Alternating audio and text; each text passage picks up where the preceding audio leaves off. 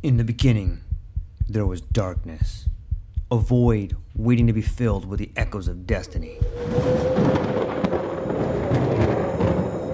From the depths of time, legends emerged.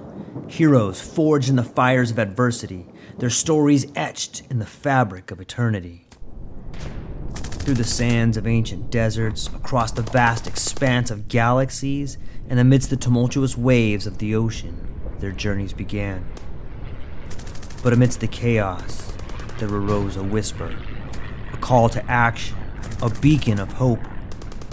Now, as the world holds its breath, a new tale unfolds, a story of courage, of triumph against all odds. Join us as we delve into the depths of imagination, as we embark on a journey beyond the realms of possibility. For in every tale lies a lesson, in every legend, a truth waiting to be discovered. This is not just a podcast, this is an odyssey, a quest for knowledge, a quest for inspiration, a quest for the very essence of what it means to be human. Welcome, dear listeners, to a world of infinite possibilities. Welcome, dear listeners, to the True Life Podcast.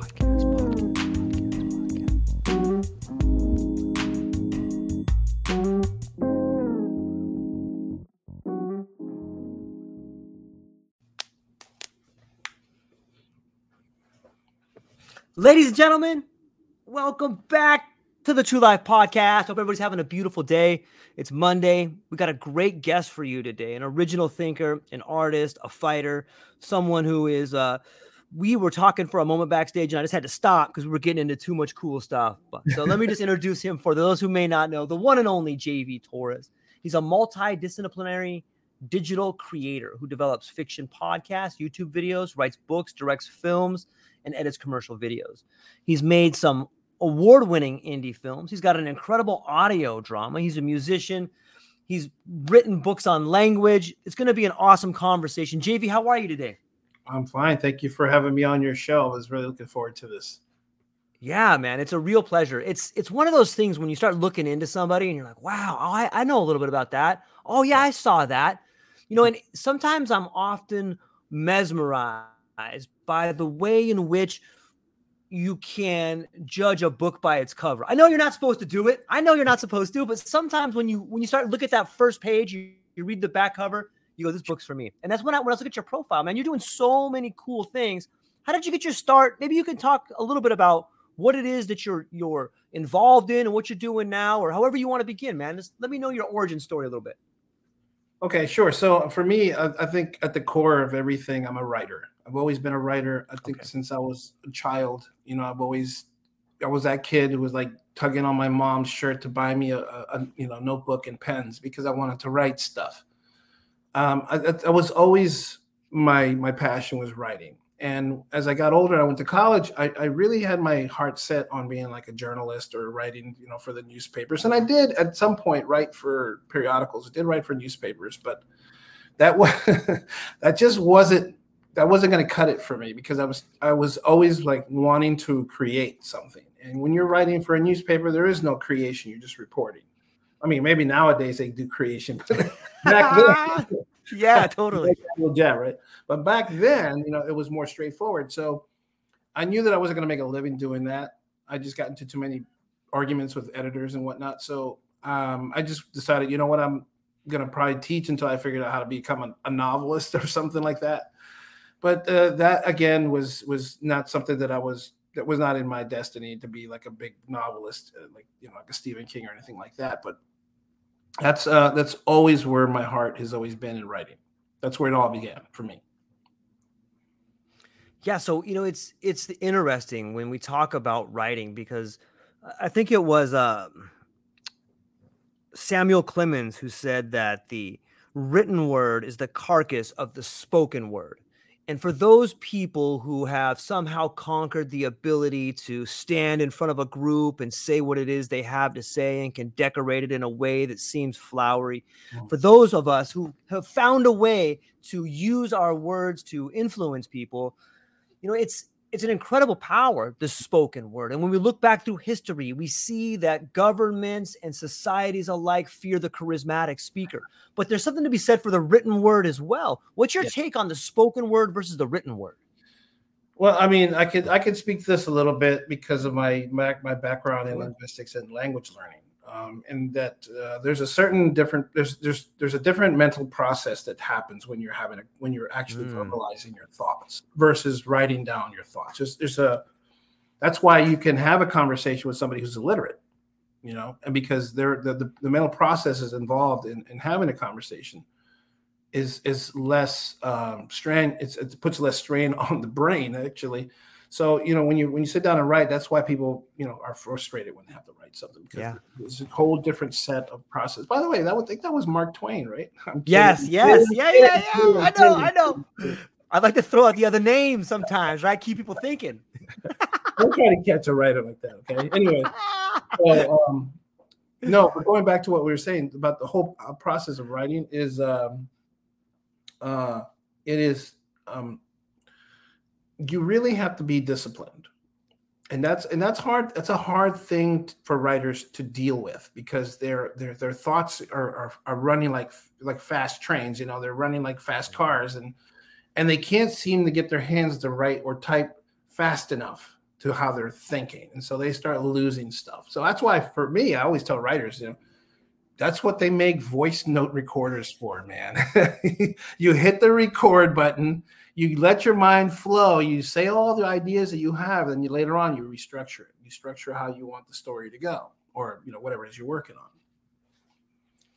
I, I yeah. forgot what the original question was. I'm sorry. No, that's it. We were just talking about the way in which writing is different from the spoken word, and and some tips and techniques. You know, sure, but I um, it's just, a, it's just a matter of how how your thoughts flow. You know, and, and you know, I'm, I'm one of those people that I could I could sit down I can really write this. I'm pretty disciplined now because I'm in my 50s, so I, I, think I've I've learned the methods by now. If I don't, I should just hang it up. But I think, I think a lot of people need to to really learn how to discipline themselves. It's it's not an easy thing. It's it's it's a very very complicated thing for depending on the individual. I mean, there's some people that just do this by nature. Right. They just do sure. Uh, but there are other people that struggle with it, and they can be extremely talented. But if you're not disciplined, that talent's going to go to waste. Yeah, you had mentioned that in in one of your writings I was reading. You had talked about as you learned at an earlier age as a musician that talent, while incredibly useful and powerful, it doesn't always translate into success because sometimes the most talented people can't make that jump. They can't have the discipline behind them, or they just get burned out. Like maybe you can unpack that quote a little bit. Well, I could I could speak to that as, as yeah. far as musician. I mean, uh, you know, you were talking about earlier about you're asking me about the whole writing aspect of it. Yeah, I did because I'm one of those people. I'm I, you know I need to have satisfaction now. I just do. So music for me was was that vehicle. Like I could I could write a song and I could go play in this little bar somewhere or you know some open mic night and have people in the crowd. You know, mostly other musicians. Yeah. But it doesn't matter who was out there as long as there are bodies out there. And if you're performing, you're getting that instant gratification right? Yep. So uh, um, for me, like that's the, the whole the whole aspect of being able to get something at, at the moment that you want to. Like some people can be real patient about it. You can write a book. And I, listen, I've been working on a novel for so long. I think I forgot how many years I've been working on it. Okay, but uh, a song is something different. You can literally write a song on the spot. I used to play in a band um, where we would improvise songs right on stage, you know. And, so that was the that was the, the, the part about the success, you know, where you can be. It doesn't matter. Like I was in a bar in some band somewhere in Maryland or in Miami, and playing a song and people just dancing and killing. And I don't know where I've heard this song before. This is great. I'm like, uh, I just made it up you know. I just made it up on the spot. They're like, sounds like something. I'm like, you know, believe me, you're, you're drinking too much. yeah, but going back to that, so uh, uh, like for me, that is success. Like when you're in a place and you're and you got the whole crowd like literally just singing along with you and they're dancing and they're just feeling the energy and it's like raw. It's like great, and I'm like just loving it. It's like, man, I wish I could go back sometimes. But anyway, writing is different. Yeah, writing is very different writing is is is is where you know sometimes you're you're almost petrified that someone's going to read it I mean, and I know I'm, I'm sure you had to have met writers Sure. in your life where they don't want you to read what they have. Like, why are you writing it if you don't want anybody to read it? I mean, just let me read what you got. You know, let me see what's going on in that head of yours. Um, and so uh, you have to measure success a lot differently depending on the writer. I mean, there's some people that just put a lot of crap out there, believe me, um, and they, and they don't care if you're telling them it's crap. They're just they're just happy that it's on some platform. And then you have people that uh, really are diligent and they're really meticulous about every word, and it means a lot to them. That you know when you read it, that it's in that form that they wrote it. You know, so really uh, success is really up to the individual. It depends on what your expectations are. Yeah, that's really well put. And I, I know we're jumping around in mediums a little bit. it's funny that I bring up the word medium because I there's a great book by um of course I'm gonna blank on it, Marshall McLuhan who wrote the book The Medium is the Message. And he talks about the spoken word versus the written word. He talks about hot mediums versus cold mediums. And a hot medium would be something like film or a commercial or something on social media, something that goes directly into your brain without you having to really critically think about it. A colder medium would be like a book or maybe an audio program where you yourself take that information in and then you create the story on the lens of your mind and you get to make the story versus something that's already kind of pre-made for you like a prefab house a little bit. Right. And I'm it's it's interesting to think about those two modalities while you're in the aspect of creation. Like and I'm curious, you know, how as, as I'm just talking, I, I, never really thought about that when I was writing and, and doing things. But now that I say about it, I, I should be thinking about that. Like the way, like a chef thinks about the way in which the person is going to eat their food, mm-hmm. so too should we as creators think about the way people are going to consume our products. Do you, do you think about that when you're writing or making these things that you're doing? Sure. Uh, but sometimes it's a, it's a crapshoot because you think that they're going to react a certain way, and right? You, you get a completely different reaction. Like, well, okay, I didn't see that one coming. But then you had something like this morning. Like this morning, I, I made a really quick video for for YouTube, and it was I knew that it was a hot button. It, uh, it was titled "The Five Most Under the Five Most Overrated Music Acts." So it's it's really general, and I knew that no matter who I put on this list, that it's going to get somebody riled up and say, "Well, right. why is this guy saying that?" And you know, I didn't expect their instant reaction. I really didn't. I think you know, well, you know, it might get some treading after a couple of days or maybe after a couple of weeks. You know, you know, sometimes these videos take a while to get any kind of traction, but no, this one got one right away. And I was getting phone calls from my friends. I'm like, "Yeah, I saw that video, but you were spot on, but I don't agree with this." And it's like, really I mean, I you can you can you can try to think about how people are going to consume the media that you produce. But at the end of the day, you're kind of at the mercy because you really don't know. I mean, listen, I don't have the luxury of, of using algorithms and having all this like social media um like these these these machines, these these, right. these mechanisms that kind of drive reaction. I don't have that. I don't know if you do. I don't. I don't. I don't have, have. I don't got any of that. I can't. I can't dictate how someone will react to anything that I produce. So, on, on that, on that, on that wave, I don't really think that much about how people. Right. I mean, I do. Don't get me wrong, but right. I'm I'm less concerned with because if if I'm that concerned about it, I'm probably going to hold off. Yeah. You know, I mean, I'll wait on something, and I've been known to wait and sit on something for a very long time. And people are like, "Are you ever going to release X, Y, Z?" I'm like, "Yeah, I am. I'm just, uh, I'm not sure how people are going to react to this." You know? Yeah, it's it's it's fascinating to me. I love to get to hear the way in which people that are doing things I admire think about the project they're creating. I think it's not only fun for me to listen to, but I think it provides a lot of value for anybody that's listening to to what we have to say. It's it's a really cool insight when you when you get to see into the minds of a different creator. And you know one of the first things that i when i first started looking at your stuff was this audio drama that you're coming out. And i'm not sure people understand what an audio drama is. So maybe before you get into the meat and potatoes of it maybe you could explain maybe how it came to be and like what an audio drama is. So an audio drama is essentially a, uh, a movie for your mind with where you don't it with your ears. You don't really, you're not actually watching anything, but you're listening, and your mind is active, it's just as if you were. your mind is producing this this film in your head. And so for me, when when I put together the, the Rise of King Asilas, I wanted it to be a cinematic experience. I wanted the listeners to feel like they were sitting in a movie theater and, and watching this dystopian story unfold and really the horrors of it because it is uh, I've, I've been told everything that it's a horror to it's a satire. But you know you were you were mentioning something earlier i wanted to touch on it but you were you were yeah. going uh, and you were talking.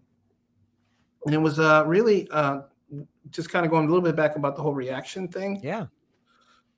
Um i don't necessarily write this is the one thing about this is the one thing about the audio drama the rise of king asilas is at the end of the day i kind of i kind of produced this show for myself if that and i know it sounds very selfish but i, I kind of do. And one of the reasons is because i'm, I'm such a student of shakespeare. I absolutely mm. love shakespeare and i don't expect anyone else to you know?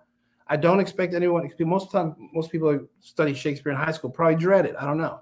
But um I absolutely love Shay. I'm, i study him so much, and I want to emulate what he does so much that I actually try to create some of this in the in the in the audio drama. Like there are, it's very Shakespearean in a lot of ways. Some of the characters and some of the things that take place, the the wording that I use, um, it's just I, I'm, I'm blessed, I guess, that, that people actually get it. That some people really like the characters. There, there's some characters that, that they like more than others. I think there's a lot.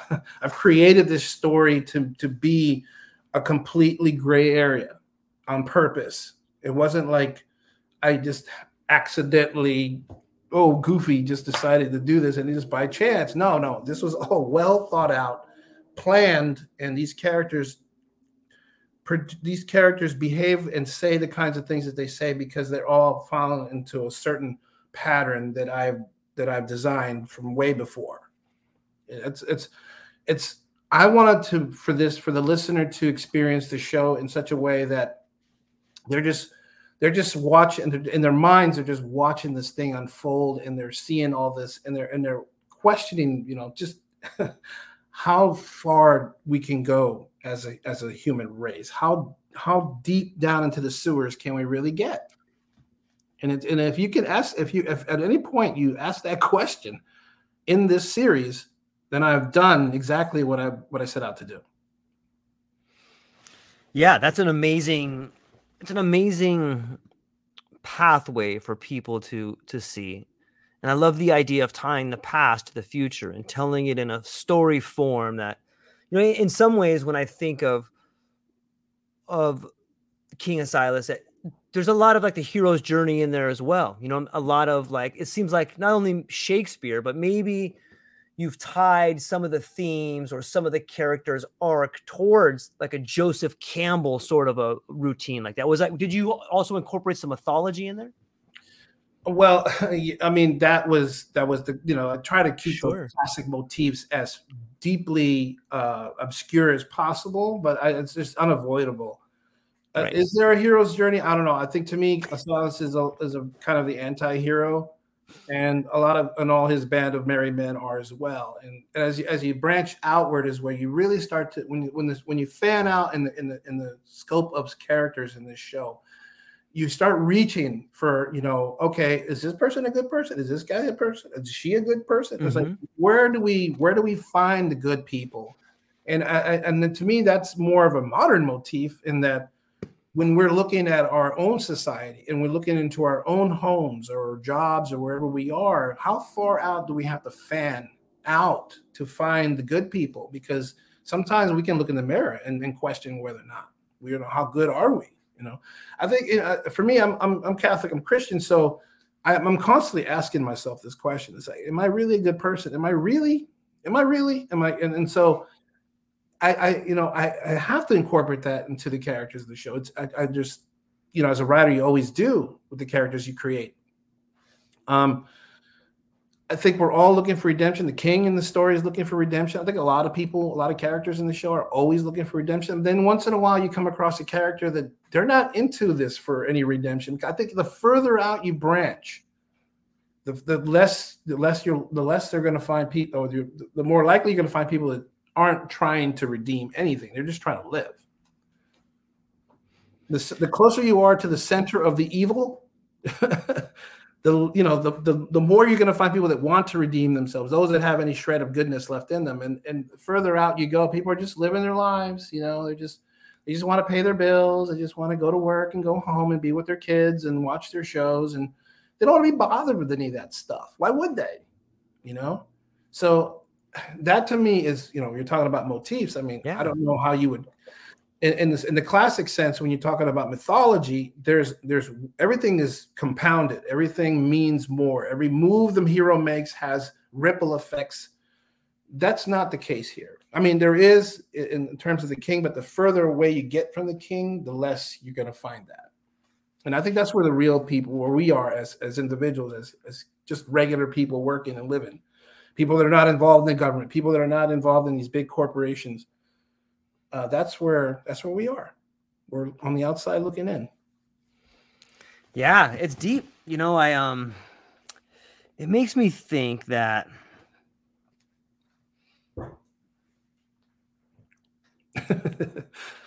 well, I'm just trying to. Yeah, yeah, that's a good. It's a good sign. I'm trying to think of the right way to to phrase this question, and it's it seems to me that when when you write a story or when you begin a project, sometimes people have a storyboard. Sometimes people have an understanding of how the story is going to end up. But there's a lot of stories where the person creating the vision, creating the, the pathway, they're unsure of what's going to happen in the future. Like they, they kind of create as they go. Did sure. you have one? Did you have as one of those styles yours? Do you have a? Do you ha, do you know where this is going to end up, or is it just kind of you're figuring it out as you go, as and you're kind of becoming that character? Well, okay, so this is writing 101 uh, for me. As right. I tell the other writers, uh, I don't start at the beginning; I start at the end and work my way back. Uh, okay. Because it, it, it's always easier to write when you already know how the story ends versus starting a story and not knowing where it ends. It could meander; you don't know where you'll end up. And I think a lot of writers get stuck in that where they start writing the story because they had this idea of, oh, this is a great idea. This guy finds this magic potion and, and then he doesn't know where he's going or where she's going with the story. And so they could be sitting there wrestling with this months later. So I don't do that. I start with the ending. I already knew how the story of King Asilas was going to end before I even started writing it. Like I already knew where this was going to end. So it made it easier for me to find those points. You know, I already knew where Z was, so I just had to find A, B, C, and all the way down the line until I got there. Now, the only, the only, the only thing that came up was I wanted to end, I wanted to end the series a little earlier, right? But I was enticed to keep it going, to go a little longer, and I'm like, I'm gonna, I was, I wanted to end it on five, and I'll tell you why five. Okay. That's again not a coincidence because five is the penta, you know, is five is this number of the, you know, the, the pentagram, you know. So there's a lot of symbolism in this story. There's a lot of demonic symbolism. symbolism. In fact, and I don't think I've even mentioned, I don't know why people have asked me about the logo. Have you ever thought about that logo that I made, that symbol? And not, I haven't given a whole lot of thought. I mean, people like it. People buy it on, put it on their T-shirts. They put it on their mugs. They have no idea what it is. it is essentially three sixes. That's what it is. Mm. If you look mm. at the three spikes, it goes one way, then it goes a second way, and then it goes a third. It's three. It's three sixes. It's the sign of the beast with the crown in the middle. Yeah. Yeah. I mean, there's there's there's there's so much about this story that I think people just goes right over their heads. I mean, and why they're not thinking like that, and, and I don't expect them to. You know, unless somebody tells them or somebody points it out to them, they won't get it. Like they'll just be like, "Oh, it's just you know, this guy killing this guy, and, and there's there's these bombs, and there's there's all this war going on, and, and that's fascinating, and it's like it's it's thrilling because it's like an action. It's like an action movie. It's like all this like action. You know, like this guy's trying to go, oh, that's the bad guy. He's got to get him. You know, he's going to shoot him. He's going to kill him. And so there's all that going on, and you don't you don't get the symbolism, and that's kind of how the world is. If you think about mm. it, if you think about the Google um, the Google logo, that also looks like the triple six. Um, there's a number of symbols that, that could be referred to as demonic or Satanist or something like that. It just right in front of us, all of us, and we just look at. We just have to look at some of the logos for some of the corporations, some of the companies we buy stuff from. Like an apple, right? With the bite out of the apple from the Garden of Eden. Yeah, I mean, there's there's some, these people at this at this high level. That's how they think, and they and they put these symbols in their in their marketing campaigns. They put it on their products. They put it on their you know, and, and they put it out there. And people just like, oh well, you know, they don't even think about it. Why would they? so King Asilas is no different. Believe me, there's is I load this thing with symbolism, not just in the in the logo, and not just in these things visually, but there's things in in the actual script. There are things in the words that are said.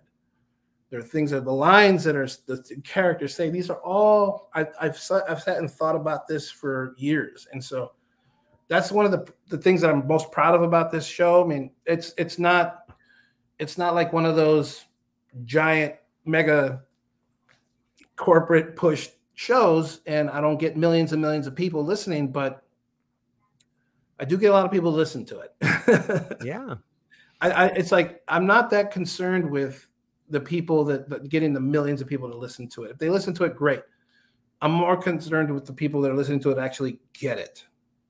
And the ones that actually get it, I've, I've gotten some really weird, strange emails and DMs from people that think they got it, and they're and they're questioning me on this. Like, were you going about that? Were you talking about this? Did you mean that? And I'm like, really? Um, no, but you're you're in the right neighborhood. Let's keep going. Yeah, it's you know it's. I think there was a I forgot who came up with this quote, but it was something along the lines of the person that creates the story gives life to a story of its own. And sometimes when you create something, people begin to embrace that story in a way in which you never thought possible. And we think about symbolism you know symbolism as a language is deep because how can you your definition of a symbol may be completely different than the definition of my symbol even though it's the same symbol. And that's going to lead to two completely different experiences yeah. which is the beauty of a story because someone can see the anti-hero as hey that person's just like me you know and, and i can embrace it. Look at they're a hero you know or even if you look at our culture, I'll give you an example of the way in which stories and symbolism have been violently flipped on their head ever since I was a kid. When I was growing up, the cop was a good guy. When I was growing up, the the guy in the white hat was a good guy. And yeah. as I kind of made it through my teenage years, all of a sudden the cop became the bad guy. The bad guy you know, yeah. you know, and it's like yeah, and, and, like that was a product of the way in which symbols and stories were interpreted to people through film and music.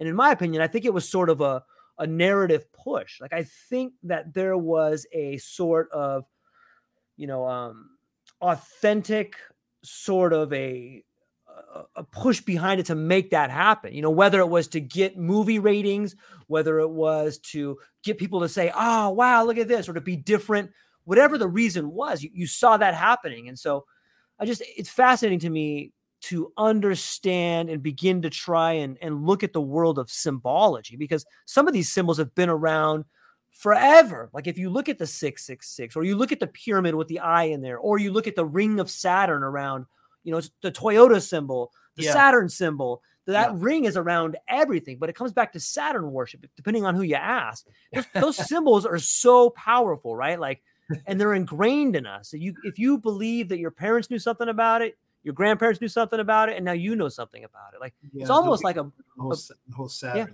Yeah. Crazy, right? It is wild. It's wild. Uh, you know, you you're right. Uh, there, there, the symbolism uh, is it, it, can be, it, but it can lead you down a rabbit hole, and sure. sometimes it's on purpose, like a wild goose chase. Yeah. But I think you you mentioned earlier about um, kind of like you, you write things with with a certain like symbolism but sometimes i think i've written things and accidentally it, it came sort of true in the show. I'll, I'll, give you the biggest example yeah okay. please. I, I, wrote i would always write those the episodes i always write them like in the summer right?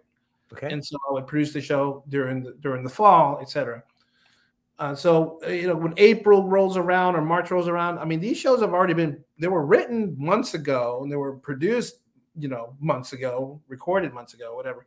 So when they finally come out, you know, if, if something just happens to be lined up with whatever is going on, it's just a coincidence, or you know, you read whatever you want to into the biggest one for me, I think, was when uh, there was a, a pestilence uh, that was that was happening. It was, uh, yeah, there was um, disease, a plague that was supposed to hit the world and as part of the tribulations, right? Mm-hmm. And that started, of all places, in China. Yeah, imagine that. and, and, I think the I even think that I mentioned the city Wuhan. Mm. Yeah, and this was before this was before COVID. So you can imagine the people that were emailing me at that point. It's like, what what did you what insight did you how did you know? Blah blah blah blah. And I'm like, listen, I did not know. right. I am not part of the Illuminati.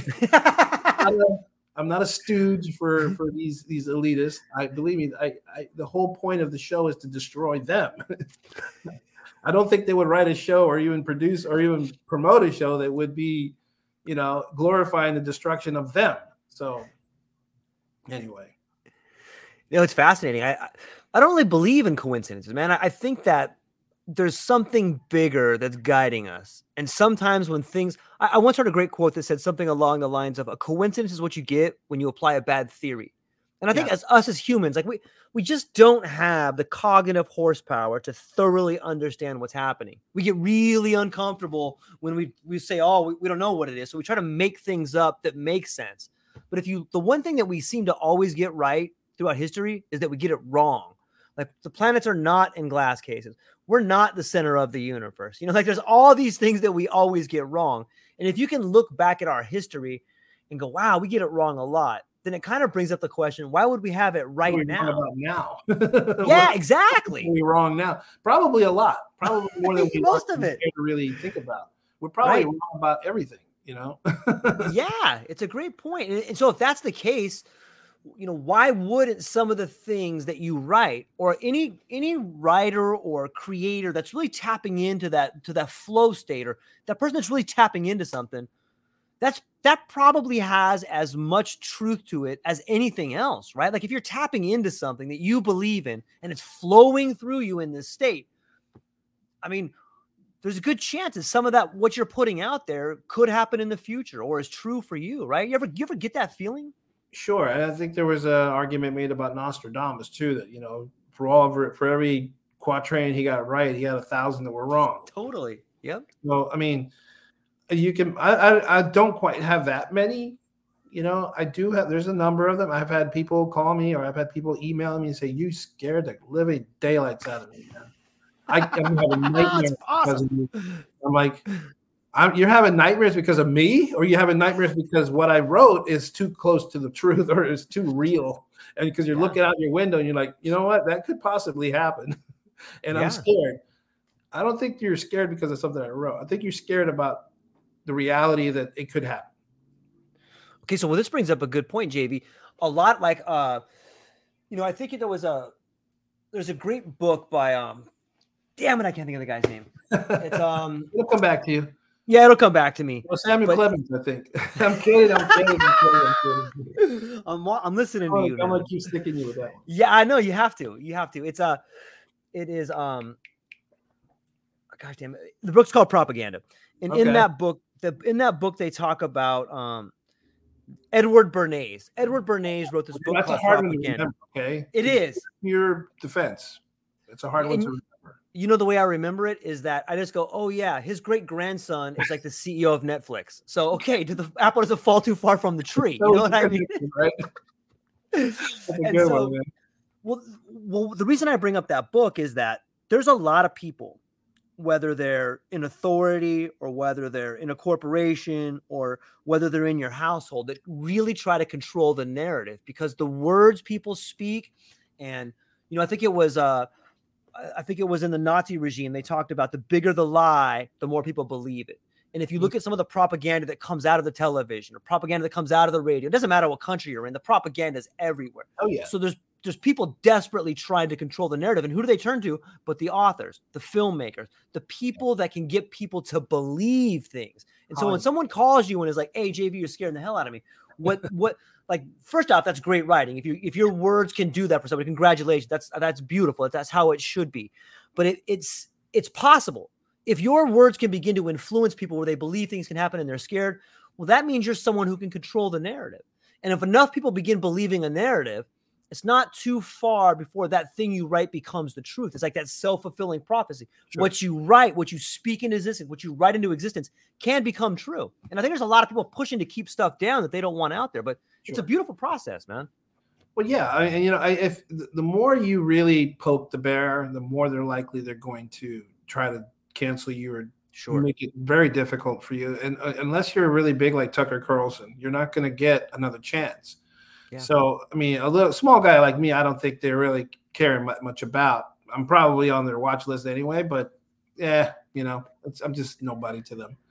Now, if I got to a elevated to another level, you know, to where like I'm um, doing like a Quentin Tarantino style film or something like that, then you know I might you know become a little bit more of a nuisance. But I'm really not not that much of a. I'm not even a blip on the radar, to be honest with you. But that doesn't mean that you know 2,000 other JVs out there collectively writing stuff along the same lines, or whether I influence other writers to do the same thing, and I, I think I have, sure, to some degree.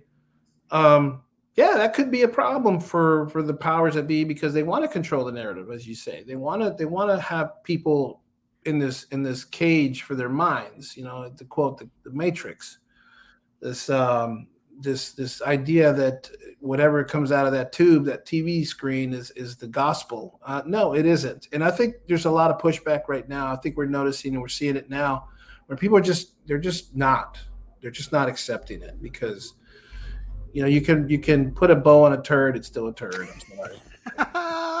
you can even spray the room with perfume. It's still a mm. plate of turd, and and people are just gonna see for what it is. And it doesn't matter how many talking heads you got on TV, all singing the same song in unison. You know, anybody with half a brain, and, and you know, I think as this is why they work on the youth so much. You know, because they can't get us older guys like that. They just can't. We're we're not we're not cut from the same you know uh, assembly line that these young people are coming out of. They're, they're coming out of a different factory than you and I did, so they're pre-programmed. You know, they're already gonna they're gonna come into this adulthood and and, and, and go venture, and they're already gonna be accepting all this stuff. And by the time you and I get too old to do anything about it, it's gonna be too late. So, I mean, the only thing I could tell you know the younger generations is, please, for the love of God, could you please not take all this propaganda and call it gospel because it isn't. You need to start questioning everything. You need to question everything. I mean, oh, listen, Shakespeare was able to pull it off where the guy could write a story, do a play where he's making fun of the queen, put on the show for the queen and have her give him a standing ovation. This is why I admire Shakespeare because he could do that. He was he was clever enough to do that. You just got to find clever people that can pull it off. That's all. I believe I'm one of them. I'm gonna keep trying. That's why I do films because yeah, I'm gonna I'm gonna poke the bear, but not in such a way where I want to turn around and try to whack the head off my shoulders. and even if he does, you put up a big fight, and everyone's gonna come and watch. You know what I mean? Like, well, sure, but you know, I want to keep poking him. I don't want that to be the, my, the last time I poke him. You know, right. I want to keep poking him. So right, uh, I want to poke him at such a distance that he won't be able to swipe me and take my head off. so this brings up this other idea that I had. If we look at like generational stories, you know, there's a great book called The Fourth Turning, and in that book they talk about the different generations and what each generation kind of went through and what they were brought up in. And and as an Xer, I look back at all of the propaganda and all of the ideas that were given to our generation. You know, you had like Top Gun, or you had this. yeah, you, aren't you? yeah, well, you know, we we had a uh, we had a big push, I think, in the Gen X for like anti-authority. Like we were pretty big on anti-authority. We were pretty big for stand up for what you believe. And like I remember a book, I remember a movie called Stand and Deliver. You know yeah. what I mean? And we were like, that was a great movie. But yeah. if you look back at like The Breakfast Club or You know, um, there was all these movies where the individual stood up and fought against odds that were ridiculous. Yeah. But that was, you know, the great American hero, like Knight Rider, like everything we grew up on was about one person standing up and making a difference. Because like that was what the Xers were taught. Like this is what you do. You stand up and you fight. Yeah, you might get smacked down, but you get up and you go again. You know, you look at maybe the boomer generation who, on some level, you know, they were, they had a, it seems to me that they had things pretty much given to them. On a, not all of them. I'm not saying all the boomers did. Don't get mad at me, boomers. But I'm saying that, you know, their parents gave them a lot. And even if they failed, they could run back to their parents. And most boomers did. So it but now you look at the boomer generation and they're beginning to die off in a way and so too are their ideas and so you have the xers people like you people like me that are standing up and kind of fighting the system and you have this next generation coming and it's kind of being taught different things so if, if i if we just pan out a little bit and you look at the generations the way they were taught and you see it as a giant story that's what this book, The Fourth Turning, kind of does. It says, look at this giant story. Look at the way it's unfolding. Look at this character arc. Okay, these guys are coming of age now, and they're going to be anti-authority. Isn't it fascinating to think that we're coming up and being handed the torch right when the system is being taken down? It's almost as if guys like us, girls like us, the X generation was specifically taught a certain set of skills to be where we are now whether it's creating the King Asilas, whether it's making indie films, whether it's being a podcaster. But it seems like we were brought up for this, right? It does feel that way. I, I know that, you know, I was influenced by people in my life that were very rebellious. Yes. Very, very rebellious to the to the point of violence, I think. I've never been a violent guy, but uh, I can certainly appreciate the the the fascination that people have with violence and and that's the thing about King Asilas is it is a very violent story. Yeah. If you listen to that show, it is it is riddled with violence of all sorts, gruesome stuff. And and I, you know, I've never actually I mean, I grew up around boxers, so I mean, that's about the extent of violence that I have experienced personally as a, as a boxer, you know, my younger years. But inflicting that kind of pain on someone is something I don't think I can do. I don't have the heart to do it. Oh, I lost you there for a sec. Yeah, it's an interesting thing to think about when we come to the idea of violence. You know, I I think about the way in which people in my generation were taught that hey, sometimes you got to fight. You know, I think of the Brady Bunch. Remember, Bobby had to go and defend Cindy at the World uh, when he went to school, and there was like a bully there that was trying to like talk a lot of smack to Cindy. He went home, and his dad taught him how to fight and he went to school and he beat that kid up. But it seems to me the younger generation, the idea of violence is being violently stripped away from them. Like you cannot have any sort of violence. But if I look back at that particular motif that's put out on the papers, it's put out on television, it's put out on radio, this idea that there could be no violence, it sounds like a sort of you know, administration that's scared. It sounds like an authority that's like, hey, we got to stop these people from being violent. Why? Because they might kill us. Like, I think that there's a reason that we have for so long decided to take violence out of the class. We've decided to say violence is not okay by any means. Like, that is a narrative that's being pushed because the people in positions of authority do not want violence. It's not that they don't want your kid to get hurt. It's not that they don't want there to be fights at school. It's that they don't want your kids to grow up and be like, these people are burning me. I'm going to go down to my local politician, have a few words with that knucklehead. Hey, I'm going to go down to the center square and have a few words with these knuckleheads. I think that that is the reason they're taking violence out of them. JV, I lost you there for a sec. Yeah, I don't know what happened. My internet's fine. You're poking the bear too much. I think the CIA picked off at me for things I'm saying. Maybe you're bigger than you thought, man. Apparently, they're watching everything I'm doing. You know, I was just telling the people, it seems like this. We were talking about propaganda and violence, and it seems to me that you know, in the last 20 years, there's been a real big push for, hey, we don't want violence, and that sounds mm. like a narrative to me. That sounds like people in positions of authority panicking, trying to make sure that the next generation of kids will not be violent. You know, it's it's. What do you think about that as a narrative?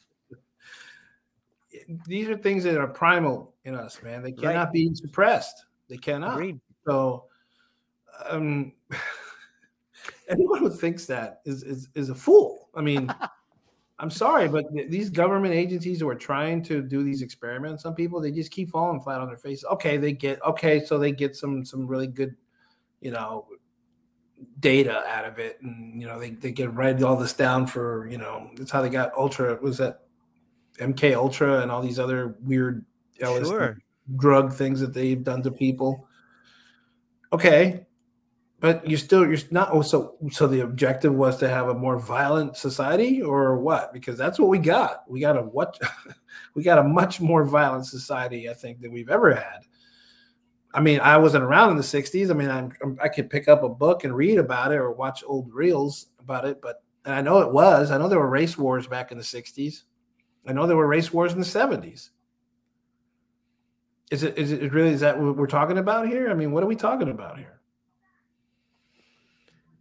I don't know. I, it- seems to me like the government want? Like, what do they really want? I mean, it, I think it's I think it's it's a fair question to ask. What the what the heck does the government want from its people? they want them fighting. They want people fighting each other so they don't pay attention to all their money being stolen. Okay, opinion. well, I think we all know just how big the, the national debt is. We know how much money has been stolen. Do we? Uh oh. They're breaking down JV over there, man. They're shutting him down. I don't know. When it comes to money, listen, people, they're, they're breaking it down over here. So, when it comes to money in the government, I don't know that we know how much is stolen. Does anybody really know how much a trillion dollars is? Could you no no one in here can tell me what a trillion dollars is. Like it sounds like a big number. A billion is a big number. But I I can't fathom a trillion. I can't fathom a billion. You know, it's it just seems crazy. That's twice JV. They're coming for you. Uh, they're coming for me, man. They're coming for me. I don't know why.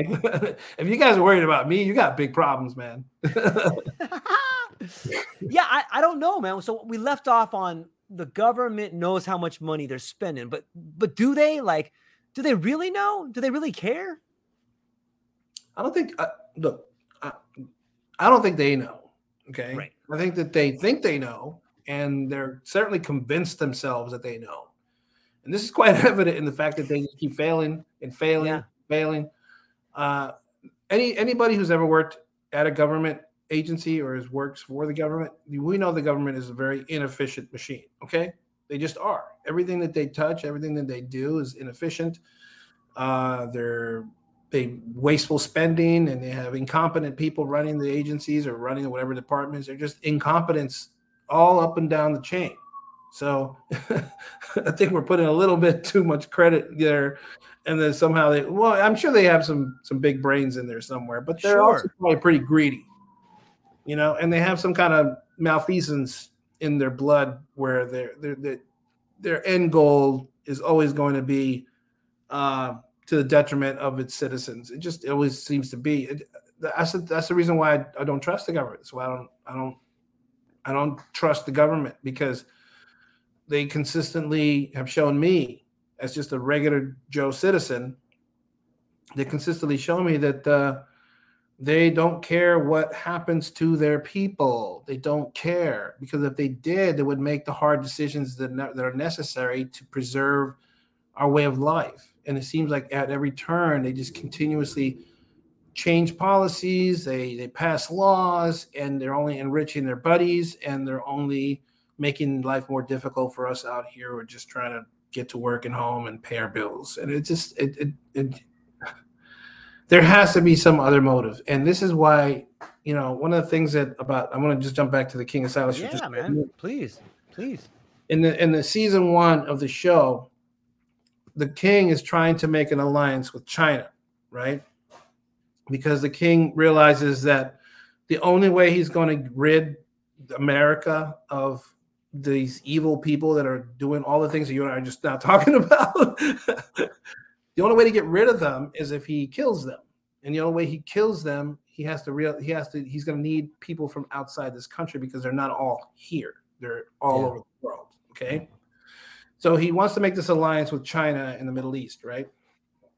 And the Chinese president comes and visits the king at his castle and I, I build the castle in the center of the of the country in Kansas. Okay, awesome. center of Kansas, right?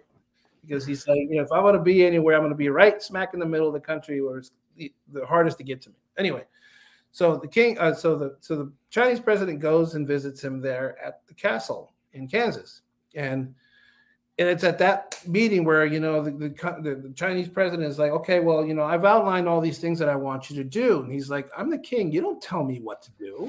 You don't tell me what to do. I'm the king you know? And he's and he's like no uh, i don't think you understand. You're going to do exactly what i tell you to do.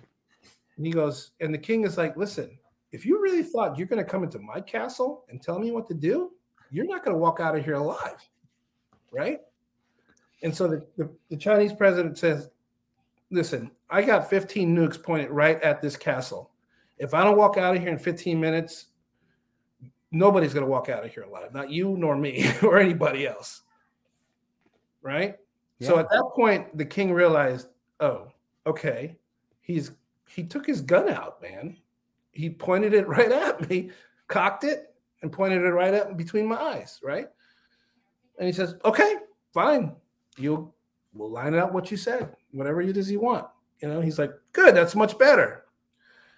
He goes, and uh, I'm gonna walk out of here now, and uh, talk to you soon. He goes, oh, I have no doubt we will talk again soon, right? But this is this is the alliance that the king had to, the king of America had to make with China. He knew that it was a bad deal, but he had to make it in order to get to what he wants, which is to get rid of the elitists who he refers to, the Illuminati who he refers to as the monster group. Right. Mm-hmm. I figured I'd give them a simple name that was appropriate. They were the yeah, monsters. Yeah. Yeah. Um, and if you look at American politics now, it's really not that different. I mean, oh, yeah, literally, our, our, our, Secretary of State is over in China right now, as you and I are talking, and he's at with with President Xi, and President Xi is telling him, "Okay, this is what we're going to do. This is what we want to do, and this is what we want you to stay out of." Mm-hmm.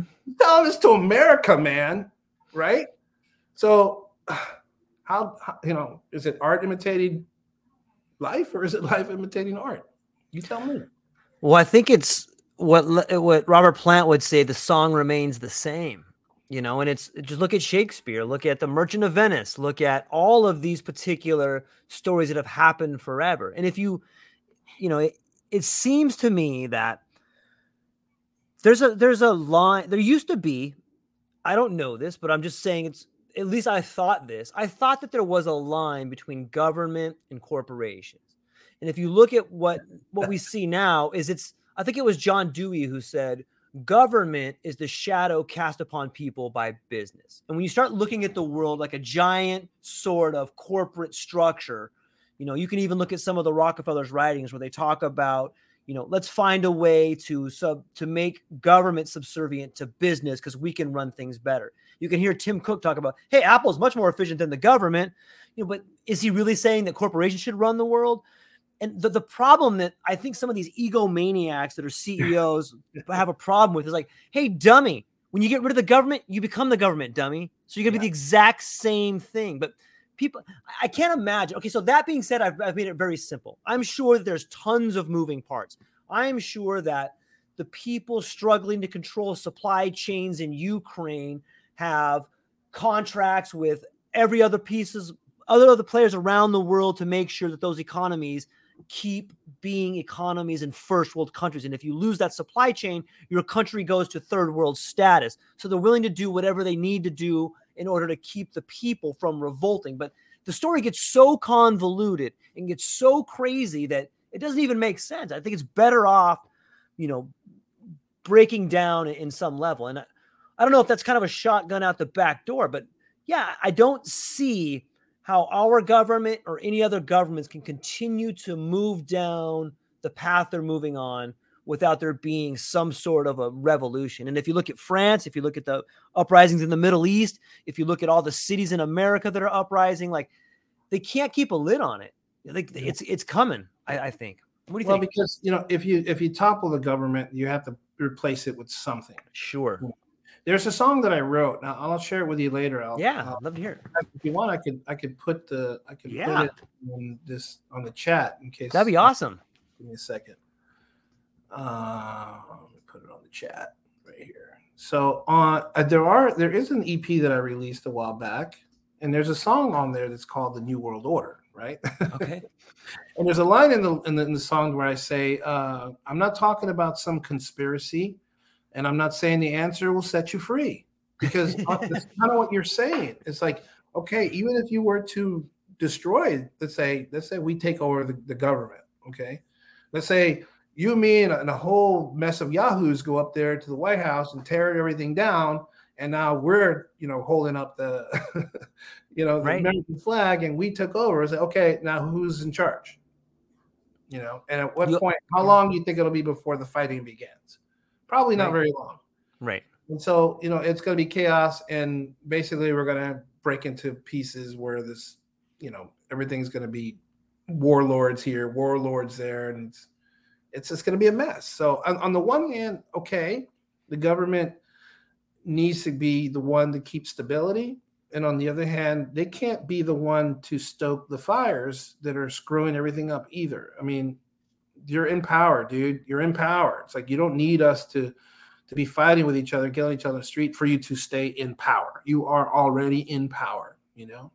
I, they I, might need that though. Like how what like look at the the wedge of division that's placed between man, woman, gay, straight, black, white, like any kind of division you could think of. There's a wedge that's being shoved down people's throats because they don't want they don't want the gay guy to stand arm in arm. They don't want the gay the gay guy to stand arm in arm with the redneck in his trailer and be like, you know what, we don't like you guys up here, and we both think that you guys are the problem. So the more yeah. they can divide people on small issues, it's the old strategy of divide and conquer. Sure. And it's it's just being shoved out through the airways at a level that is, you know, threatening my ears. It's like it's so loud, it's obvious. It's so ridiculous, it's obvious. If people could just stop for a minute and go, "Oh, we're on the same team." Yeah. Us, we're all getting screwed over here. Let's let's yeah. go figure this thing out. No, you're 100% right. But here's the thing, okay? That's hard to navigate when you're a, a when you're a media creator. it's hard to navigate that. Yeah you know because yeah. you know on the one hand it's okay i have my political views. Of course i do. I don't i don't always sure. voice them publicly only because it's none of your damn business. Right, right. number one. And number two i know how the political divide is in this country. Okay? And so I, I really want to just i just want to create media. I want to create films. I want to create stories that i think people will enjoy. I mean it's not going to matter to anyone excuse me, it's not going to matter yeah. to anyone, you know, how I feel about XYZ politics. I, I, mean, at the end of the day, I'm just some guy. Like uh, I don't make those decisions. Like right. I don't, I'm not the one influencing that. So when the hatred gets toward gets pointed towards an individual, I think that's where you you've committed a very bad atrocity to humanity. In the name of humanity. You know, mm. that's a word that I use a lot in the show. It's a humanity. It's we're doing this for humanity. Right. You know, we need to kill 18 million people in this town for humanity's sake. That's that's the absurdity of this king in this story. I absolutely love this character. I I I, I love the character for what he is. You know, he's an evil, crazed, insane individual. He's an insane individual, and I'm not saying I love this this character because he goes around and kills millions of people. I'm saying that I love this character because he's so absurd. Right. right. People will continue to follow him in spite of his absurdity. Yeah. And I, and that's really kind of the motif of what's going on in this world. And I think as a as a as an artist, whether you're a musician, whether you're a writer, whether you're a digital creator, YouTuber, mm-hmm. or whatever, you know, there is a plethora of material to work with. I yeah. think that's why some YouTubers have made themselves rich because there's just so much to talk about. Yeah. You can talk about anything and you'll have millions of people that are interested in that. You can talk about anything and you have, you know, on either side and, and you'll have a whole legion of people. But see, that stratification is not what's going to unify us. You know, it's quite the opposite. And, and, that glory of saying, yeah, you know, you can you can make a, a right wing channel or you can make a left wing channel, and boom, we're gonna make all this money. Great for you, man, but you've just done a disservice to society. but you know who can who can blame them? I mean, you can call him a grifter if you want. Um, you could, or you could call him an opportunist. Uh, you call yeah. him an entrepreneur. Call him whatever yeah. you want to call them. It's not their fault that the country is the way that it is. I mean, maybe they have, they've kind of ride the wave. You know, I, I don't. I sympathize with YouTubers, even though, even if they're on opposite ends of, of the spectrum for me politically, yeah. because at least at least they're doing they're making an honest living. You know, they're out there, yes. they're pushing their content, whatever it is, and people are watching it. People are buying their merchandise. People are doing all the super chats. People are doing all the, you know, the GoFundmes or they're doing the Patreons. And by the way, I have a Patreon too. You know, maybe people are interested in that. But yeah, Patreon for King Asilas, man. It's expensive putting these products together, man. It is, you know, and so it's not. I, look, I make a pretty decent living. I don't need to make a. I don't need to make money from the King Asilas to pay any of my bills. That's not why I'm, I'm doing it. But I know that there are a lot of people that do, that they have their products, they have their shows, and they're making their money off of that. And that's great for them, man. That's a that's a blessing, really. Um, but there is definitely a lot of material to work with, and and you know the, the government makes it easy because they're, I mean, they keep pushing these ridiculous things. Yeah, yeah, it's true. Pushing ridiculous policies. You have a we have a president who has he's riddled with all kinds of problems. I mean, anybody could see that um, whether you're whether you're for him or against him, you can't deny that we have issues, you know, and so that's where we are. I don't I don't think if someone tried to write, you you could make the argument for the last two presidents. I, I, I think that as an artist and as a writer, if you tried to write those two presidents in charge of the United States, people would have laughed. I'm like, what is this? Some kind of crazy comedy? You can't have that guy as a that would never happen. But like the reality is stranger than fiction, right? It's yeah. it's kind of fascinating to think about from that point of view. It used to be politics was entertainment. Yeah, yeah. That's why you had actors and reality show stars become presidents because because of entertainment, because the entertainment yeah. factor. I don't think that's the case anymore. I think I think you know over the last two election cycles, we've really stopped making this about entertainment, and it's it's really become something very ugly, and I'm I'm really quite concerned. But uh, at the same time, it's you know, I don't know. Um, I'm just going to keep producing stuff that's down the middle because that's just how I roll. You know, that's just the way I am. I'm I'm I've never been one to to produce anything. And I know people have accused me of stuff, but uh, you can accuse me all you want until you show me until you, you give me okay i fa- i confess. I'm not going to do that because i know how i think about this stuff way too much. You're not going to get me. Uh, go ahead and try. Um, that's just how i am as a creator because i'm, I'm careful like shakespeare was. I don't think the times now are any different than they were for him in his time you know, he was somebody who, in spite of his fame, in spite of his his talent, his, his genius, he didn't make any money, man. He was poor until the very end. It wasn't until the very end that he actually made something.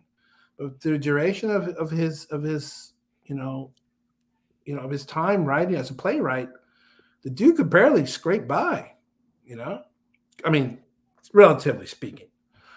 But any you know that's that's the thing that I admire about Shakespeare. I, I kind of see myself as a you know like I try to emulate him, and and even my life I think is a lot like him in that way. And he was kind of a he was kind of a reject. He didn't go to any of the big schools. That was one of the big swipes on him was that he, didn't go to any one of the elite schools. You know, and so all the other playwrights at the time, that's like saying, well, I went to Harvard and I went to Stanford and I went to Yale. Mm-hmm. Oh, where'd you go? What community college did you go to? Oh, yeah. get him out of here. that's how it were to him because that's what it was. You know, he was like down here.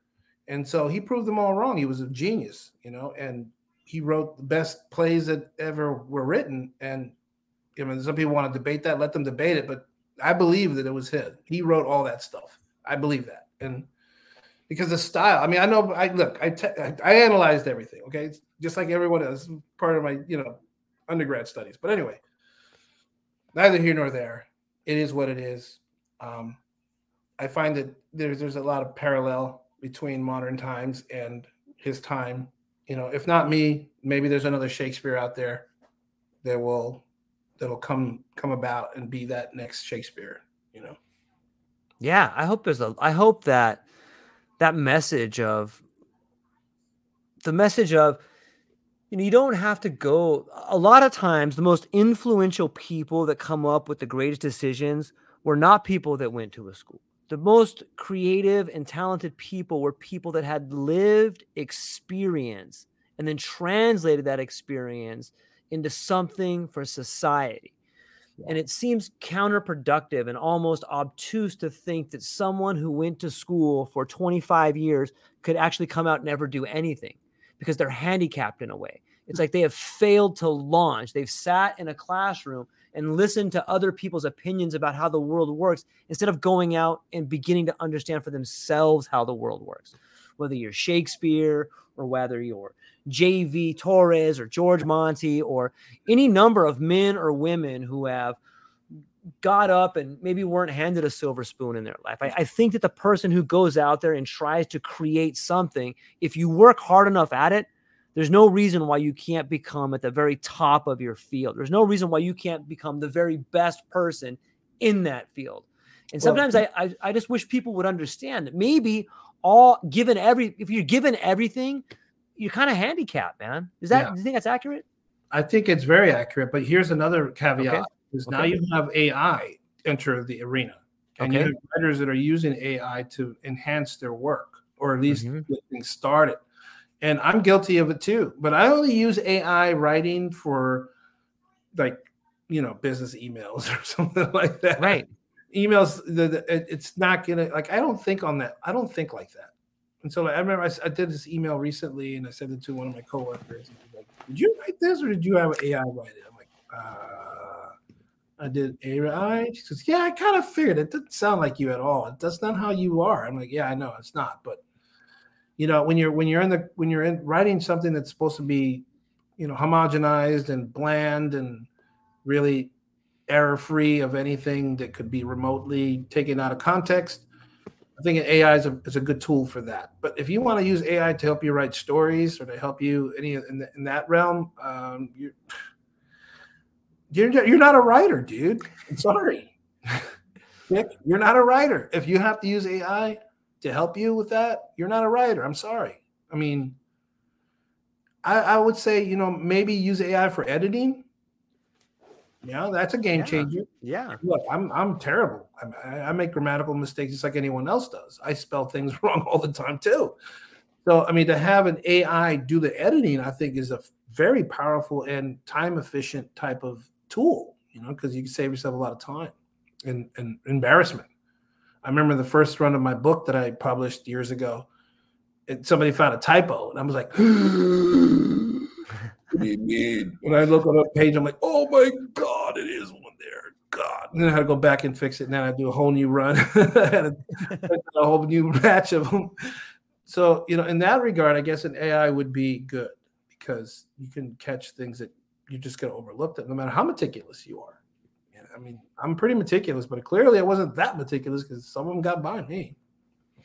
Yeah, I, I'm kind of on the fence with like the Chat GPT. On some on some levels, it just seems like Wikipedia to me. Like it's not really that much different. Like, yeah, you can look stuff up and you can get answers, and it just kind of spits it back to you. And I, on some level, I think the people that are really freaking out about chat gpt or ai are the people whose jobs are not really that important like you know for a long time we talked about hey man uh, they're gonna have these self-driving trucks like people are gonna be out of business and you know all these yeah like all these truck drivers oh no and now you have like hey ai is gonna take away doctors hey ai is gonna take away this and and now yeah. those people are just having their moment like oh this existential if, crisis if you're gonna have ai take over teaching man have at it okay if you want to deal with those little guys, go right on ahead. Let them throw spitballs at you. the robots are stop throwing spitballs at me. this is not correct. This is not good behavior. Yeah. yeah. Go ahead. Go ahead. Do that. I'm sure kids will have a field day with that robot. Yeah, yeah, it's interesting. And I on some level, I think it presents a lot of possibilities. Like if we can have AI find ways in order to mechanize the workforce, like if you look at Amazon right now, they have all of these they have all of these um sort of um you know warehouses that have robots that go and do the things of all these employees and there's all this talk about hey robots could take the jobs everybody perfect Why don't we just charge every robot at every corporation uh, payroll tax? Now we don't have Yeah. to do it anymore, and that payroll Yeah. tax goes into you know like a, a, a freedom dividend because it's everybody built it. We all paid for that technology. So I, like I think I that that is also the push for AI. You know, like people are it. tripping out, like they don't want it. Yeah, what do you got? You ready? How about we yeah, let's hear it. Put AI in politics? Let's do it. Yeah, Representing the second district of is Yeah. this AI program, you know, and have him all spit out all the all the right things to do and all the right things to say. You can't corrupt him. He's a he's a program. You yeah. can't bribe him. You can't. Why don't we have AI lawyers and AI judges? Everybody gets this. Yeah, equal justice under the law for the first time ever. Imagine, imagine if AI was in charge and put put in charge of the government. You wouldn't have to worry about corruption because it's an AI program. It's not corruptible. But what If about they the people that are in charge of it? Wouldn't they be like, hey, Politicians are in DC. Let's replace them with AI. See how they like it. yeah? I don't know, but there's no re- That, that poses a, a completely different question. Like, can you trust an AI to govern? If you can trust an AI to do an operation on a human body with your life, if you can trust an AI to to drive your car, could you trust? Can you trust an AI to govern? Yeah, well, I think you could trust an AI f- to um, bring clarity. I think that you can um, uncover things like you, everything could be out in the open, and when you do that, you take away the corruption, right? If if you have transparency, you don't have corruption, and if you everyone can see the algorithm, then guess what? All those politicians go home. See, here's the thing though: the AI has to be self-sufficient. It cannot be connected to Apple or some other big Mhm. Microsoft company. You can't have Bill Gates get his dirty little hands on that AI. It has to be free of that corruption because the moment Right. you you let corporations tap into that AI, Yeah, it is now corrupted. right. It has to be completely separate from everything. Yeah, say, okay, this is going to be this is going to be the self self sufficient, you know, as not sentient because I think that would be horrible. That's a horror story right there. But if you had one that was self sufficient that could make decisions based on you know data, based on uh, efficiency, based on you know um, what we have available to us in our in our um, coffers, you know, whether at the state or national level, what you know, I mean, all the things that politicians are supposed to do, and take all the rhetoric out, take all the the take all the politics out of it, take all the ideology out of it, and say this is going to be how we're going to govern. These are the things we've all elected. That this is going to. We've elected this AI to govern. Could you do it? Would you be comfortable with that? I'm asking you. Well, I think that's what's coming down the pipe. I think that's what's called a smart city. And I think that what you're seeing right now is people desperately struggling to be in charge of the AI because while the AI is uncorruptible, the person programming the AI is not. And if, Right. like you said, is it a Microsoft AI or is it an Apple AI? If you look at some of the cities in China where you have your, you know, you have your uh, your digital credit score, your digital passport, Yeah. like those things are already here. We already have them somewhat here in our country. It's just Right. who's going to be in charge of the power, right? Sure, but here's the thing. I mean, the AI, the AI has to be able to to um, make decisions and also learn from those. It has to constantly be evolving. And so, if we're saying, look, okay, when you when you first began this new new administration, when you first began your administration, these were the problems. But our problems have now we now have different problems. You need to you need to adjust to those problems okay and we need to we need to take these matters into consideration and so it has to be able to be it has to it has to have some kind of part to it where the, the people vote on something like let's say okay well we want to build we want to restructure this this bridge okay? And we want to use public funds for xyz well the, the, that has to there has to be a mechanism where the ai considers the public the public desire.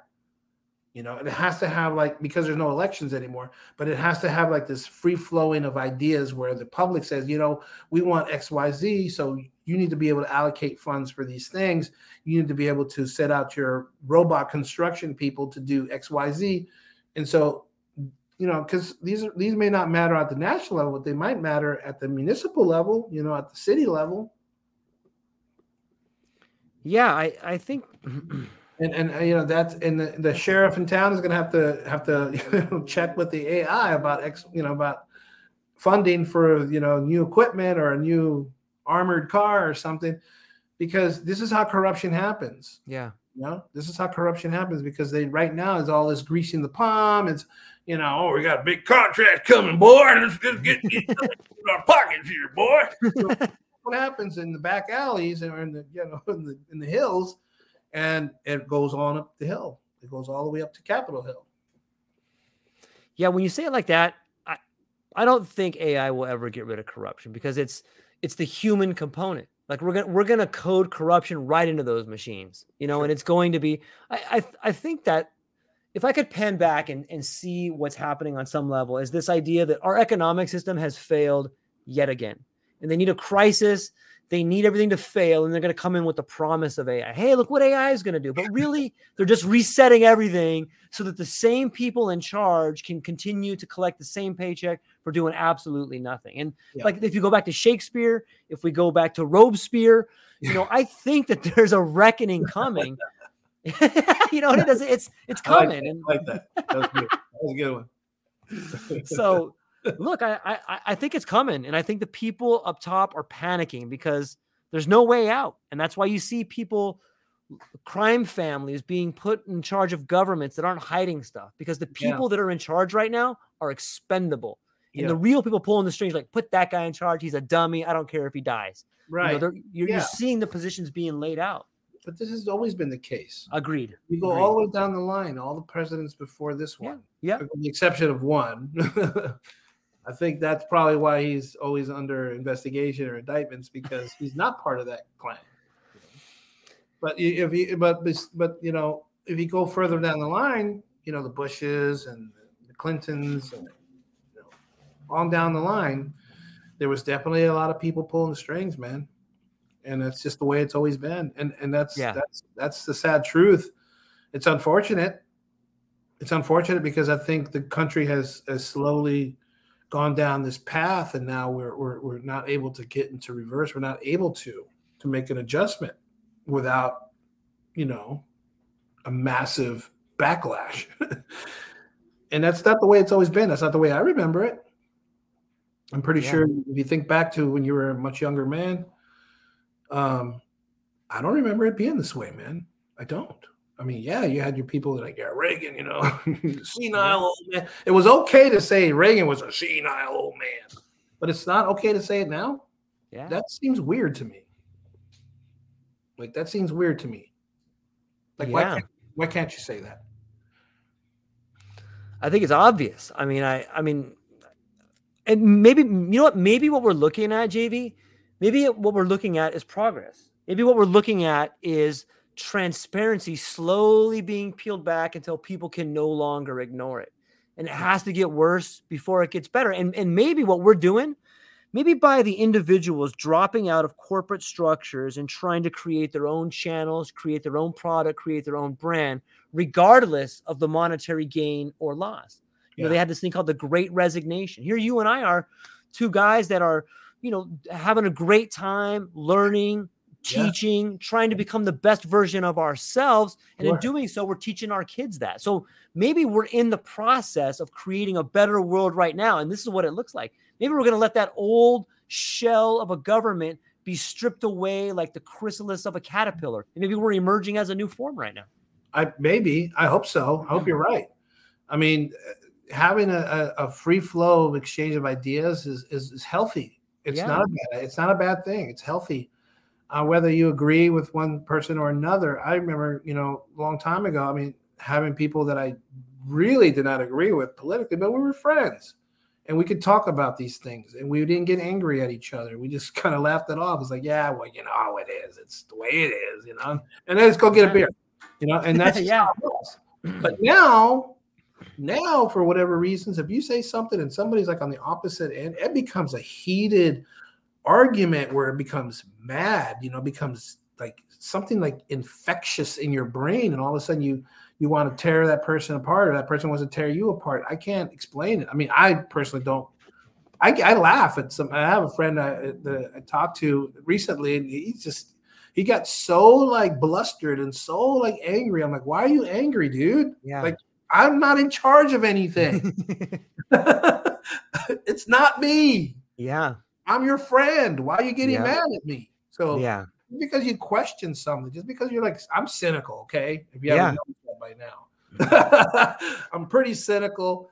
I'm, you know, I, I I look at the I look at the world, I look at my country, I look at my city, and I'm just I, I kind of just chuckle. It's like, man, what's wrong with you people? you know, can't you get it right once? I mean, Yeah. you can get it right once, just once. Right. You know? That's where we are, and it's like, it, no, no, man. We, we we just we have to constantly just say, and I and I don't mean that. Oh my, I I- I don't keep friends around me that are like that. Okay, Yeah. my friends that are in my close circle are, are the coolest dudes you're ever gonna meet. These guys hang with me, and they're my brothers to the end. You know, I, I love them no matter what they because we know what the what the line is. You know, we're talking about the beginning of this conversation that line. Yeah. Exactly. that line is. They they respect that line, and I respect theirs, and we're brothers to the end because because of that. And I think society needs that. Society needs to be needs to come to that point where you respect people's lines, like you don't cross it. Okay, and just because there's a line there doesn't mean you get to throw something over the line. Crossing the line doesn't mean like necessarily where you just oh I didn't step over the line. Oh no, you didn't. You just threw something at me. that's Yeah. crossing the line, man. You know. Yeah. So I, I think that's where people get it twisted because you say something or because you know you make you, you this backhanded insult like somehow that's not crossing the line. It absolutely is. When you when you have a line, it's like you you just don't go there, man. You just don't go there. You don't ask me about it. Don't, let's not talk about it. Let's go around it. Let's go somewhere else. Let's talk about something else because I like you. You know, so Yeah. people just were just more respectful in that regard, I think we'd be better off. But I don't know what it is, why people just have a hard time with that. Like they have to know. And then once they do know, they have to like change you. I'm like, you're not gonna change me, man. Don't you get it? Don't you get it? You're not gonna change me. Like I am who I am. You are who you are. And I either uh, we're either gonna jive or we're not. Yeah, it seems like the the idea that um the idea that uh we can not that we can't have any sort of civil discourse, you know, is such an interesting thing to me. Like It's such an ancient idea now. I know. Like, wh- what's wrong? You know, sometimes I watch there's some really good debates that like um that I'll watch sometimes, and I'm always like, wow. Even though they may start off contentious, you know, they have a moderator, and the people both get to put their sides out, and you know, it's it's fascinating to me to kind of see that happen. Like, what a great way to solve a problem is like let's get the best people from both sides and have a debate and and have a respectful debate and have one person bring up a point and have another counterpoint. Like I think that the world in which we live is grown up enough, intelligent enough, and strong enough to have that. And what a beautiful world it would be if instead of having like Sunday, you know, uh, I love sports, but I mean, what if we had a debate before the Super Bowl? Or what if we had a Super Bowl of debates where we brought together these ideas? And in some ways, you can see the the this this debate that Rogan's trying to orchestrate between like RFK and some scientist over here. Like, imagine two people coming together and talking about their differences rather than using ad hominem attacks to fight each other. You Well, know, crazy. because the, the doctor you're referring to, uh, I think it's Dr. I want to say Holtz or something like something that. Something like that, yeah. uh, he's he, he, he Rogan. Look, Joe Rogan is an absolute pro, and he's a beast. Sure, and he sure. knows what he's doing. He knows that guy is not going to debate Rob, Yeah. Robert F. Kennedy because Robert F. Kennedy, we could already look at his his his um, what his point of view was, and we know that he was right on. Okay, and we can look at that guy Holtz or whatever his name is, and we know he was dead wrong.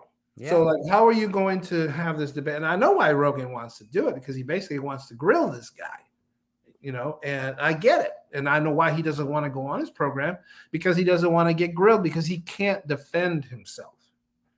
Okay. But he could admit he's wrong and it'd be better, you know. But they won't even like no one will admit they're wrong. Like that's so crazy to me. Yeah, I'm like, you dude. If you, look, okay, I would, I would be of the mindset that's look because Rogan even put up money. I think, right? It's like I think it's I'll up to one point five million dollars.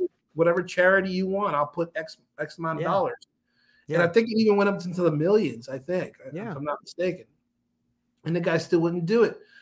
This is what I mean. Like you're you're so hell bent on not admitting you're wrong that you're willing to you're willing to sacrifice some real good that could come out of this. Like, Yeah. okay, just hum- just humble yourself for this one thing. Yes. Just Yeah. humble yourself for this one thing, for this charitable cause. Let these let this charity get this and these people who need that help or whatever that's going to go to, that your humility will have contributed to that cause. And you take the L, man. Take the L. It's worth it. But he Yeah. won't. Yeah. selfish. We have a very selfish. We have selfish society. That's what we do. We just you're just self selfish. I mean, how else can you? How else? Look, if I'm wrong about something, and somebody says, "Yo, you come on here debate with us, and we'll put up X, Y, Z to your charity," and I know I'm wrong, and I know I'm going to get grilled, but hey, it's for a good cause. I mean, people used to box for that. Yeah. And maybe you learn something. Maybe you go, well, you know what? I'm I mean, wrong. And here's why I thought this. I'm gonna take it on the chin, but you know I'm gonna Yeah. get stripes too.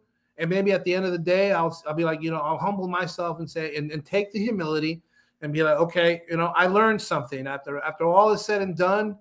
I was I can admit now that I was wrong. My mind has changed, and let's go forward. You know, and now the charity gets their money. I would do that because it's not about me at that point.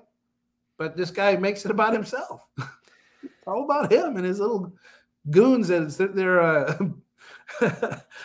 I don't know. I, I, I, to the, for the life of me, I just can't figure it out. the opportunity to make over a million dollars for a cause that you get to choose and care about. And on top of that, potentially become a turning point for a sickened society when you Yeah. say something along the lines of, now let's work together. Like that could be a game changer for society. Yeah. He's like, nope, I want to do it. Like that's just a stubborn child who refuses to do anything. Absolutely a child, and I mean, So I- crazy. I, have no respect for this guy. I don't care if he has a dr in front of his name. Right. It's crazy. just- Listen, I've had my run-ins with DRs in my life, and a lot of them are fools. Okay, just because you can open up somebody's body doesn't mean you're not you're not prone to be a fool. So Well, I, I think, yeah, I think we all make the mistake of just because you're good at one thing doesn't mean you're good at everything, right. right? Yeah, and you know uh, that's that's an unfortunate turn of events with with that particular situation because I think that person has been on Joe Rogan's show before. Yeah, yeah, I think so. So I mean, he's he's had his platform, and now he can be a chicken. Okay, well, whatever. We'll move on. Yeah, JV, I love our conversation right now. My my my baby girl is sick and she's got a stomach ache, and I gotta go. I gotta take care of priority number one, which is my family. time flies, bro. Time. I flies. know, but I feel like we didn't even really get to. We didn't even really get to hit on so many. I got like four pages of notes here, and I think we went through half of them, maybe. So Well, we can have you come back. Yeah, please, please. But be- before I let you go, JV, where can people find you? What do you got coming up, man? What are you excited about? Okay, so I'm working on the first King Asilas feature film. It's called Okay. Eviscerate. Um, we are not done filming yet. We're going to be done filming over the summer. My goal is to have it in the film. I would like. I'm going to probably go straight to Tubi. I'm not going to do film festivals with this one. I, the other the reason why I haven't released my other films is because they're in film festivals. Hmm. But once October rolls around, they'll be free from that, and I'm going to go on Tubi. So I think this one's going to be one. Once I complete this film, I'm going to go straight to stream, and then people can watch it right on the streaming platform. Um, and then I'm going to move on to other projects. Uh, King Asilas, the, the the actual series is coming to an end. The sixth season is the final season for the story. However, we are going to do a season seven because it's not a prequel. We're we're just going to chronicle the life of one of the characters and kind of go from the beginning of this like season one and then just go all the way to the end. So it'll be like an abbreviated um, timeline for her for that character. It's going to be based on the princess. And uh, I don't know if we're going to do a season. We talked about maybe doing a season eight down the road, doing that same thing for a different character. It depends. You know, um, I'm going to try to finish the novel for the story. Uh, there's the, the novel is the uh, the prequel. It's what happens before he becomes king, which is really like a lot of acts. It's I, I really studied Tom Clancy for this one, you know, and nice. I really wanted to do something that was action packed and very like Patriot Games type. So that's what you can expect from the the King Asilas novel. I will probably have that one out later this year as well. Um, but really, right now, just I would just want to hear people, uh, you know, getting on the the getting on the the podcast and listening to King Asilas and sharing that because it's a fascinating story, and I think it, it needs to get more traction and get more people to to listen to it because it's it's you're gonna you're gonna find those points like oh I see he brought this up. I'm like no that was before that happened. It just you know because the timeline is what it is, but it's it's for me that's that's where a lot of my inspiration right now for person for the other projects come from. They're all coming from that source material. Yeah, no, it's amazing. I, I would recommend everybody uh, get familiar with your work, man. I, I love what you're doing, and um, I got to get you back so we can talk more about all of the projects coming up. But yeah, go down. Everybody who's listening to this, check out the show notes, check out JV, check out his projects. I hope you got a little taste of who he is, why he does the things that he does, and I, I know for a fact if you if you check out, talk, I didn't even get to talk about the miseducation project. There's other podcasts I do where I'm, I talk with other educators and we talk about the education system, and it gets really good, man. Like these people, because I I I'm like the resident guy in the middle. I'm the I'm the okay. moderate in this, right? And right. when you're a moderate, you might as well be a right wing extremist, right? Totally. So it's like uh, that's that's the angle that I take in that in that program, and it it gets fiery at times, man. It gets I bet. They they want to go this route. I'm like, yeah, no, we're not doing that. I put them on the I put them on their heels and like, you got to defend your position. So that podcast is a good one for me. It's right up my alley. It's education. It's it's for it's for the betterment of our youth, and yeah. I think everyone should check that out. The Miseducation Project. Yeah, that sounds like a fascinating one. I'm looking forward to digging into myself, man. And yeah. so, well, JV, thank you so much for today. I really appreciate your time. Um, I'm really thankful to check out the final season of King Salah. Sal- I say it wrong. Thank you so much. My tongue's all jacked up. Always butcher it. It's okay. Yeah, yeah. But I, I love. I, just put the A in front of it. It's yeah. Silas. King Silas. Okay, perfect. Yeah. You know, it's so funny. There's a there's a director here, and I'll, I'll uh, we'll, we'll close it up after this he's a there's a, direct, a theater director here. Yeah. Right. And his name is Noah, and his last name is Silas. Right. and so I, I, was poking fun at him, but he had no idea why. Because right. if you say your name, it says Noah Silas, and he's like, I don't get it. I'm like, so I sent him a link of the show. Then he take, he was like, oh, yeah. anyway, again, no coincidences. See, now we're at back into the beginning of the conversation. Yeah anyways, this is a great conversation. I'm so glad you had me on. Yeah. And hopefully one day you can have me back. I'll be I'll be more than delighted to come on here. And I'm gonna send you the audio for this that I took on my end, so you can have a much crisper audio for me. Perfect. perfect. You're gonna put this on your podcast, right? Yeah. Yeah. Right. Right. So, so perfect. I'll, put it, um, I'll upload it. I'm sorry. Say that part again. I'm, i lost you right there. And then when you when you when you do have that, send me the link, and then I'll I'll send that out through all my social media as well. Perfect, my friend. So hang on one second. I'm gonna talk to you real briefly afterwards, but uh, I'm gonna hang up with the audience here. So, sure. ladies and gentlemen, thank you so much for hanging out with us today. Great show, great guest. Check out everything he's got going. I promise you'll be stoked about it. And um, that's all we got for today. Aloha. Aloha, everyone. Thanks for taking a moment to hang out with me in the True Life podcast. I truly appreciate it. If you're taking some time to listen to this, whether it's your first podcast with me or you've been with me the whole way, I truly want to say thank you from the bottom of my heart. Additionally, I would like to try to inspire everyone. The world is a crazy place, and if you listen to your heart and you take some chances, I really think the world will unfold in front of you in ways you can't imagine. I've been doing the podcast for about five years Last year, I decided to take the plunge. Well, circumstances dictated that I took the plunge, and I did. I've begun working on the podcast full time for almost a year now. And it's been so rewarding to me that I just want to try and inspire other people. If you have a dream, if you have a vision, follow the voice in your heart. Listen to the song on the wind and embrace the challenge. I think you're strong enough, you're smart enough, and you're good enough to make your dreams come true, but you have to believe in them. And I truly believe wholeheartedly that if you take a chance, a real chance on what is possible, then your dreams will unfold in front of you. Uncertainty can be a monster, it can be something that we run away from. But much like fear, if you stand in front of it, it's not that big of a problem. I know everyone listening to this has a dream and a vision, and I hope you all conquer it. And I want you to know it's possible. Take baby steps and move towards it, and you will get closer to it. Your relationships will be better, your life will be better, and you know what? You deserve it. You're an amazing person.